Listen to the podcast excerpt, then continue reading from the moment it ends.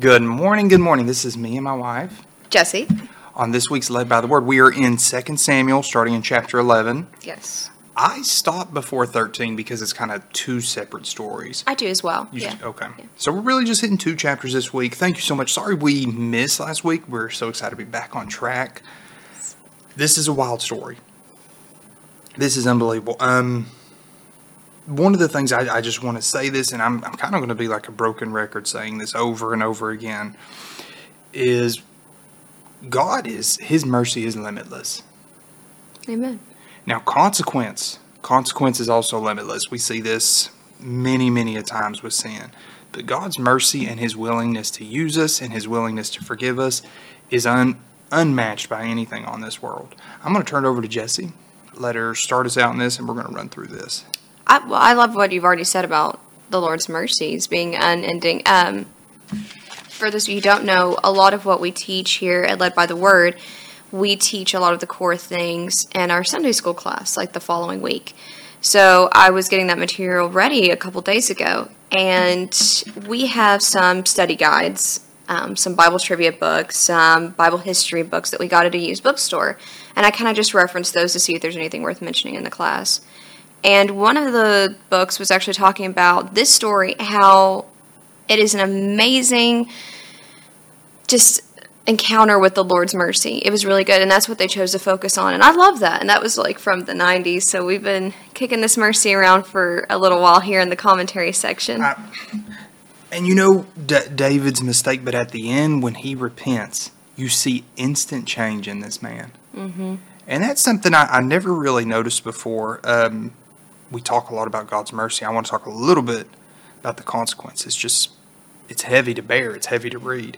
Uh, Nathan tells him, you know, what happened with David and Bathsheba. Oh, we're talking about the story of David and Bathsheba. yeah, spoiler alert. Sorry, we get everyone with that. my mind i've been studying this for a few days now so my mind's running ahead um, david's a, a man of war david's anointed. We, we saw in chapter 9 or 8 i don't remember where david went and just wiped out kingdom after kingdom after mm-hmm. kingdom giving so much freedom and new land and ability to god's people. So david's supposed to be at war against ammon and he doesn't go. And the first thing you got to notice is if you're called to do something, if God has put a place on your life to do something, and laziness has stepped in, unwillingness has stepped in, pride has stepped in, and you're not doing your call, that is going to be right before your mistakes. Oh, yeah. The Bible tells us in the Lord's Prayer every day, lead us not into temptation, but deliver us from evil. David was so focused on his house and his achievements and his relaxation that he wasn't focused on his biggest enemy of all, which was himself. Mm. We were talking about the great mercy and the limitless like grace of God. Yes. And what we've seen here is how God, when God calls somebody, we're so quickly when we choose something. Oh, I had a phone, chose a phone, paid for a phone. This is my phone. I'm not throwing away this phone. That phone started failing me. that, that phone was gone. I'm telling you, in like three months. Right. Uh, and that, that really is too long. Uh, God, when He chooses us, He doesn't just pay a few dollars. He paid with His entire life. right. You know, he come down here, he allowed himself to be hung up on that cross. I hear people say, you know, and they put him on the cross. He allowed that. Like God, his limitless power, he mm-hmm. allowed these things. So he looks at you and he looks at the call in your life and he looks at how much he paid. And he's like, I'm not going to throw this person away. I'm going to fight for this person. I'm going to give my all for this person. And we see that with David. So David does this horrific, horrific sin. And then on top of it, has Uriah killed. So Uriah's dead. Nathan the prophet comes to him, and Nathan's talking to him about the sheep parable. Chapter 12. Yes. Read chapter 12, this parable. So David's like fighting mad. He said, Okay, we're going to find this guy. we're going to punish this guy. Let's hunt him down. And. Nathan goes, Actually, that's you. Oh, just the shock, right? He's like, wait a minute, what? So it hits hits David hard, and then he tells him, he says, at the end of this, uh, the uh, well, how did he say it? It was the most saddest terminology. At this point, David's married Bathsheba, yes. but Nathan tells him Uriah's wife's child will pass. I noticed that too. They mention her as Uriah's wife. And so I'm what like, it was is the child was conceived when she was married to him. ah, Uriah's yes, okay. So it's a timeline. timeline title, and David's like, oh no. So David for seven days doesn't eat, and the elders are in there with the baby, and they're praying and they're they're fighting for this baby's life. And David's there, he's fasting, he's not eating, and they see him there. So they start whispering, and the baby's passed. Mm-hmm. And they said, if he finds out, because he's not eight in days, he will surely put harm. Because this is the great warrior, David. This is the great fighter, David. Right. So David catches on. He sees the whisper, and he calls them out and says, What happened? They said, We lost the baby. And they said, He stands up, and they said, He eats. Mm-hmm. And then they said, He turns around after he eats, and they first confront him. They said, How do you eat like this? And he tells them, He said, You know, I, I fasted for the baby's life. I can go to the baby, the baby can no longer come to me. Right. So he said, Now I got to do the right thing. And this is his cost. This is his mistake. He said, Now I want to go worship God. And I thought, what a time to worship God. Mm-hmm. Like it seems so wrong, but he still understands. And he goes back to Ziklag being burnt down. He goes back to everything that happened in his life. He goes back to his past mistakes. He goes back before. God always took care of this man. And he, he knew, he said, Man, of all the failures that's happened in our relationships, it's always been on my side. God has never failed me once. Mm. And something I, I want you to hear today, I didn't teach this in Sunday school, but we think, Dad taught us podcast yesterday. James may have passed, but you need to go back and pray. Mm. We put these things, these limits, like, God, if this doesn't happen, then you failed. And we're putting God in these boxes of what has to happen, what can happen, what can't happen, when there's tens of billions of moving pieces happening all around at the same time. And we only see our life. We don't see what's going on around us. We don't see the next circle and the next circle and the next circle. I challenge you today God deserves worship because He's God. God deserves worship because His mercy. God deserves worship because His grace towards us. And then we can go into all the many blessings after that. Uh, David was so repentive after this that he was willing to worship God after one of the hardest losses a human could ever go through. And it, I think that shows what he saw in God. And I, want to see that in God to where I understand God is really that deserving and that good. Right. David really never held back on the praise. I mean, we talk about after he won the battle after Ziklag, you know, was burnt down to the ground, he, you know, had, wrote that beautiful psalm of praise pretty much. But um, if I could talk a little bit about what happens after that. Yeah. So after the death of their baby, um, Bathsheba is pregnant. And spoiler alert, it's with Solomon. And also, further spoiler alert, if you've not read the Old Testament in any capacity, um, Solomon becomes one of the greatest kings of Israel. So, he, we talk about that. We talk about the wisdom of Solomon. We talk about the wealth of Solomon. It was so renowned that people would come and visit him from other places because they were like, we got to see this with our own eyes, right? Like, we'll get into that later on. But we talk about all that, but his beginnings were not ideal. Like, ideally, your dad doesn't have your mom's first husband killed, and, you know, all of this. And if you look, David's already got, uh, I don't remember the names, but it says, and his two sons were in leadership over Israel. Mm-hmm. This was like four chapters ago. It all bypasses them and goes to Solomon. It does. Uh, Mike and I actually took an Old Testament history class together when we were teenagers. And our teacher was incredible, and she broke everything down about why his sons were not kings until Solomon, because Solomon was actually not in line, quote unquote, to rule right from the get go. He wasn't the firstborn. I mean, there were several between, and it explains, you know, through deaths, through breaking of laws, etc., you know, et cetera, et cetera. It was really, really interesting. I wish we could get more into that, but Solomon, you know, he wasn't really supposed to be king necessarily. And I don't think at a certain point you could almost say he wasn't supposed to exist, right? Like if the timeline stayed true, you know, Bathsheba and Uriah would have remained married, and you know, David already had plenty of kids. You know, like the circumstances are so weird and they're not ideal and they're not perfect. And I think sometimes that we do that to ourselves. Maybe not with circumstances of our birth, although I see people do it all the time.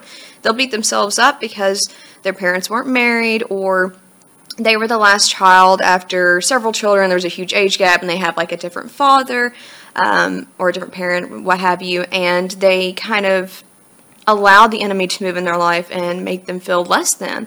They allow him to make them not feel confident, and you're putting your confidence in like your physical circumstances that you had no control over. Like I don't know if y'all got asked this, but I never actually no one asked me if I wanted to be born and definitely not into the circumstances that I was born into. So, you know, it's something that's completely under your control. And Solomon, I feel like, you know, we don't get the whole you know, inside the thoughts of Solomon exactly. You know, he didn't record a podcast and be like, this is how I'm feeling today, you know, or necessarily we don't get to see his journal. But the Bible doesn't say that he let that hold him back. Like when he became king, he asked the Lord for wisdom, which lets me think like he had a little bit to begin with to even ask for such a great thing. But Solomon was in literally the perfect place to be used by God. The brothers before him had failed. They were not rising up to be kings. They'd, you know, done things. They had passed away, etc. Um, and you know, Solomon did not have the best lineage, quote unquote. You know, his it wasn't like his mother was Abigail. You know, she was great, right? Like she was a wise woman and she stopped all of this. No, you know, his mom was bathing on the roof. Nothing he didn't let the Lord not work through him, is what I'm trying to say. So I think sometimes we do that, maybe not with circumstances of our birth, but maybe with things in our past. Like, imagine if David had had this. He had this happen with Bathsheba, a terrible thing, right? Like, full of regret. He was very repentive, you know and he just never moved on. He's like, "Well, I'm just the messed up king. You know, I'm just the this. I'm just the that." Would he have won those battles? Like he didn't do that. He was like, "Okay, I messed up," and you can see true repentance. And we did talk about this in Sunday school. True repentance is always, always, always, always followed by change. A lot of times people say they're sorry, and then they do the same thing again. They were not truly sorry. You know, this guy he made a mistake, and it is never recorded he ever did this again. You know, like he was like oh my goodness like and you can kind of see it even when nathan's rebuking him and he's ready to hunt down that guy with the lamb. He's like that's atrocious. Who would do that? And nathan's like it's actually you bro. Like it's you. And so you see that shock. You uh, he understands it you know he understands the consequences if you go into verse 13 you see a massive amount of guilt and confession from mm-hmm, david. Definitely. So then you read through that and then you read the part i told you about where he's fasting. And then here's what i love. Uh, so he's repented. He's changed and now he's reanointed. Mm-hmm. And I, I don't know if he's reanointed or if the anointing never left him, but what you see is he goes back to war. Yes. So before the this is all happening in one chapter. This is in the course of like seven chapters, five chapters, three books. He goes right back to war, and he goes and he fights a king, and then he uh, fights a kingdom. He takes it over, and they're like, David, check this out. So the king's crown, they said it was, I forgot the measurement, but it was solid gold and it was covered in jewels. And they're like, this thing is heavy. Mm-hmm. So David destroys the kingdom and he puts the crown on his head. And you see the anointing back on David. Mm-hmm. Like he, he was back up. He got back up. He was yeah. never taken. Uh, he went back to war. He mm-hmm. quit sitting at the house. He went back to his call, and he started fighting for the kingdom again. Uh, Solomon, Solomon's anointed. Solomon's going to be the next king. Beautiful, beautiful story. Mm-hmm. And this is way, way ahead. But Solomon's half brother tries to take it from him. So you see, even when you're in the will of God, there's going to be fights. So you you got to understand some fights are life, and some fights are just brought upon us ourselves. Sure, natural consequences. Natural consequences. You know, uh, in His mercy and His grace, He forgives us and He loves us, but there's still some consequence. But either way, you got to fight like Solomon. You got to fight like David. Mm-hmm. And you got to keep moving on. And what you have to understand, like Jesse said, David could have sat back and been like, "I'm a failure. I'm trash." Yeah the enemy wants to stop what God's called you to do. And you cannot allow that to happen. We only did two chapters. There was a lot. Yeah, a lot happens in those two chapters. And there's some timelines too. I mean, they had the child, the child passed away, you know, they had another child. I'm pregnant now, and babies take a while to finish uh, forming. So, yeah, there's quite a bit of time that happens in these two chapters, honestly. But I love that, that after, you know, Solomon's birth, he gets up, he goes back to battle. You know, he just he gets up. He doesn't, you know, step out of his call and be like, I'm no longer qualified. You know, we have that kind of kitschy saying, you know, the Lord doesn't call the qualified, he qualifies the called. Man.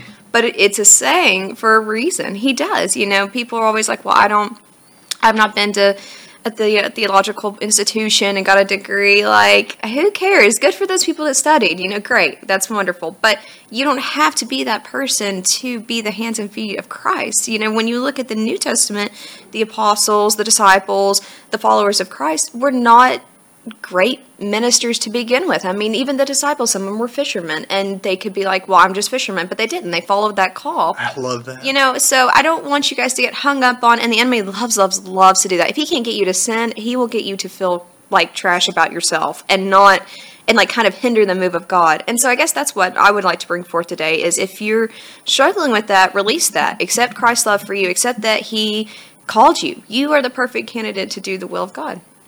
Uh, no one's more perfect for your calling than you. Yeah.